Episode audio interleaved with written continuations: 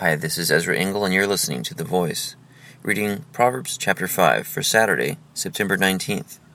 My son, pay attention to my wisdom. Listen well to my words of insight, that you may maintain discretion and your lips may preserve knowledge. For the lips of an adulteress drip honey, and her speech is smoother than oil. But in the end she is bitter as gall, sharp as a double edged sword. Her feet go down to death her steps lead straight to the grave. She gives no thought to the way of life. Her paths are crooked, but she knows it not. Now then, my sons, listen to me. Do not turn aside from what I say. Keep to a path far from her. Do not go near the door of her house, lest you give your best strength to others, and your years to one who is cruel. Lest strangers feast on your wealth, and your toil enrich another man's house. At the end of your life you will groan. When your flesh and body are spent, you will say, How I hated discipline! How my heart spurned correction! I would not obey my teachers or listen to my instructors. I have come to the brink of utter ruin, in the midst of the whole assembly. Drink water from your own cistern, running water from your own well. Should your springs overflow in the streets, or your streams of water in the public squares? Let them be yours alone never to be shared with strangers.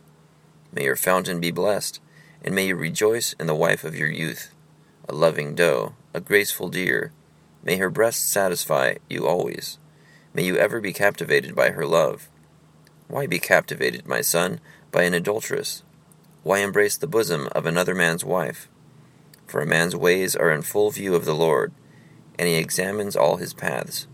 The evil deeds of a wicked man ensnare him the cords of his sin hold him fast. He will die for lack of discipline, led astray by his own great folly. Proverbs chapter 5.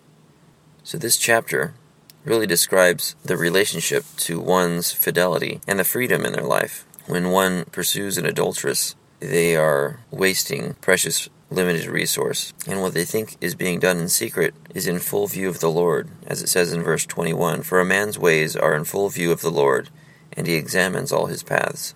In verse 8, it says, Keep to a path far from her. Do not go near the door of her house. So, this is a commonly advised posture between someone and something that they're tempted by, is to be far from it. Don't toy around with being near or curious about things that you will be tempted by. Be warned by those who have already fallen into the temptation, so that you don't also. Benefit from the mistakes of others with their hindsight. Thank you for listening to The Voice.